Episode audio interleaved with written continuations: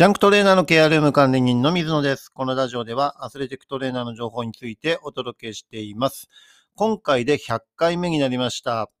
えー、テーマとしてはね、怪我の大元は疲労からというところでね、お伝えしていきたいと思います。はい、あのね、なんとかね、このジャンクトレーナーのケアルーム、えー、ポッドキャスト、またラジオでね、あの放送していますけど、えー、ようやく100回目を迎えることができました。あのー、まあ、3ヶ月以上毎日ずっと更新をね、していますけど、えー、なかなか、あのー、大変な、えー、シーズン中にね、えー、突然なんかふと思って始めたんですけど、えー、意外と、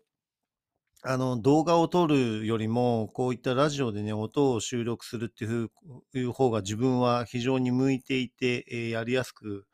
感じていますね。はい。まだ YouTube とかね、そういうの始めてないんですけど、今後はそういった動画にもね、チャレンジしていきたいと思いますが、えー、ポッドキャストですごいいいなと思うのは、まあ、編集なく、えー、自分自身でね、あの、一発勝負でずっと、えー、やっているような形で、えー、収録しているっていうスタイルをとっているので、えー、まあ、手間暇かからないでね、およそ10分前後ぐらい、ただバーっとね、えー、テーマを絞って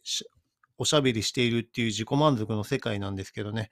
あの、まあ、なんとかこういった形でずっと継続できればなというふうに思っています。はい、頑張りますのでね、よろしくお願いします。じゃあ今日のテーマ、怪我の大元は疲労からっていうことなんですけど、えー、急な外傷っていうふうにね、えー、言われるものにも、えー、障害ですか？急な、まあ、障害ですっていうところですけど、障害にも外傷と障害っていうのがあります。で、急に怪我をするのは外傷と言って、えー、なんかだんだんと痛くなるようなシチュエーションを障害というふうに言うと思います。で、これを元をたどると、どちらも自分は疲労から来ているというふうに思っていて、で、まあ、急なね、あの、身体接触とかで、えー、どうしても避けられないアクシデントっていうのは、えー、もちろんしょうがなくて、疲労が影響してるかっていうと、そういうわけではないとは思うんですけど、ただ基本的な考えとして、えー、怪我の大元は疲労から来ているっていうふうに感じています。で、これは筋肉のね、バランスから、えー、関節のねじれっていうのが起こってくると思うんですね。で、バランスが悪くなると、えー、ある一方方向に、えー、引っ張られる力が強くなって、えー、その部分の、えー、張り、張り感とかがね、出てくると思います。で、関節の部分っていうのは、えっ、ー、と、遊びの部分があると思うんですね。あの、車を運転したことある方はわかると思うんですけど、えっ、と、普通の一般的な道路を走っている車っていうのは、ハンドルの部分に遊びがありますよね。だから急にハンドルを切ってもクッとカーブしなくて滑らかにカーブすると思うんですね。で、これを、えー、まあ遊園地とか行ってゴーカートとか乗ると、えー、遊びの部分がないのでキュッキュッって曲がるんですよね。で、こういった形が、えー、疲労していくと筋肉のバランスとかが、え、悪くなって、張り感っていう形で、この遊びの部分っていうのが、えー、非常に少なくなってくると思います。はい。ですから遊びの部分がなくなると、ねじれが起こって、えー、人体を痛めたりとか、えー、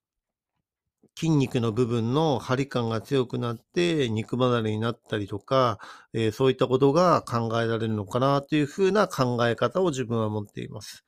で、さらにまあ疲労からね、柔軟性っていうのが低下をすることによって、筋肉だけではなくて筋膜の張りとかがね、えー、出てくると思います。で、そういった負担が継続して行われると、アライメントがどんどん悪くなって、えー、陰品頭痛になったりとかね、えー、軟骨の損傷になったりとか、えー、そういった問題とかも出てくるのかなというふうに思っています。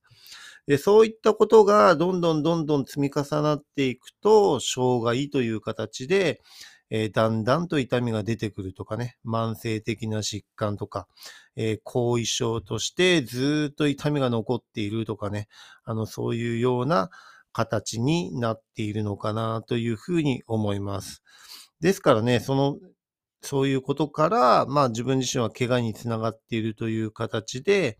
えーその治療の方針としても、しっかりと疲労を取り除くっていうところを意識しています。ですから、幹部だけのね、対処療法っていうのももちろん必要だと思うんですけど、えー全体的な疲労を意識した治療っていうのを、えー心がけるようにしています。はい。ですからね、そういったところで、まずは疲労を取る、えー筋肉の、えー部分のね、えー全体的な疲労を取ってから、えー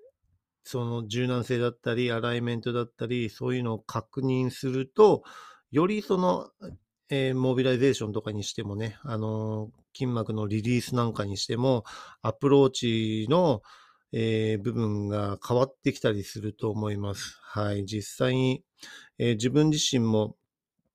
あの、筋膜とかもね、あの、大腿部の筋膜炎とかも、えー起こったりするシチュエーションの時にも、えー最初全体的にほぐしてから、その特定の部分のね、筋膜を触ると、えー表層のところの突っ張り感があります。で、表層の突っ張り感が取れてくると、ちょっと深部とかにあるね、えー深いところの突っ張り感が初めて触診で感じることができます。で、それが実際に、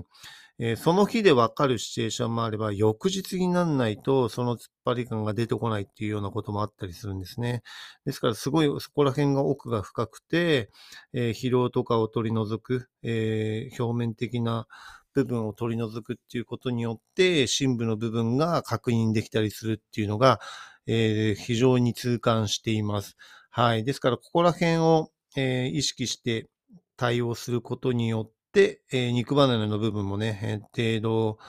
えーを軽減できたり、損傷自体を防げたりっていうことが実際にあったりすると思います。はい。もちろん、えー予防策っていうのも一つですけど、えー基本的に自分は対処療法っていうよりも全体的な疲労をまず取るっていうことを意識して、えー選手のね、治療を当たっています。で、その甲斐もあるのか、まあこれは運、運とかのね、えーたまたまな要素なのかもしれないですけど、えー自分はプロのバスケットボール選手に関わって20年ぐらい経ちますけど、えー現状前十字靭帯をプロ選手で損傷したっていうのは、え現状0人に抑えられている。えーここら辺は多分疲労を意識した治療方法とか、まあもちろん予防策とかもそうなんですけど、えーそこら辺を意識してやることによって、えー遊びの部分をしっかりとコントロールできているのかなっていうふうに感じています。はい。まあ、まあね、たまたま運が良かったりっていうのもあるかと思います。はい。まあ、それ、それ以外のところでもね、アキレス腱もえ損傷させたことがないっていうのもあるので、まあそこら辺の筋膜とかね、あの、ふくらはぎの状態とか、アキレス腱の状態とか、えーそういうところも疲労の要因だと思っています。はい。ですから、あのーそのね、幹部のところだけアプローチっていう治療ももちろん大切なんですけど、えー疲労の部分を見る、えー筋肉の状態、張り感、えーそういうのをね、実際にストレッチをしながらとかね、えー選手の状況を確認するっていうのも、えー大切な部分なのかなというふうに思っています。はい。ですから、今回ね、えー怪我の大元は疲労からというテーマで話しましたけど、えー自分はそういうところを意識して、選手のケアだったりね、あの、確認をする。大体、触診で、あの、一通り全身を触って筋肉の状態とか張り感とかを、えー見るようにして、えー幹部だけの対処療法っていうのは極力やらないようにっていうかね、あの、まず疲労を取ってから、えー痛い部分を、えー見るとか、そういった形をとっっていますということですね。はい。それでは次回のテーマとしては、怪我の受傷がなくてもダメージが出ているというテーマでね、お伝えしていきたいと思います。今回も最後まで聞いていただきありがとうございました。また次回もよろしくお願いします。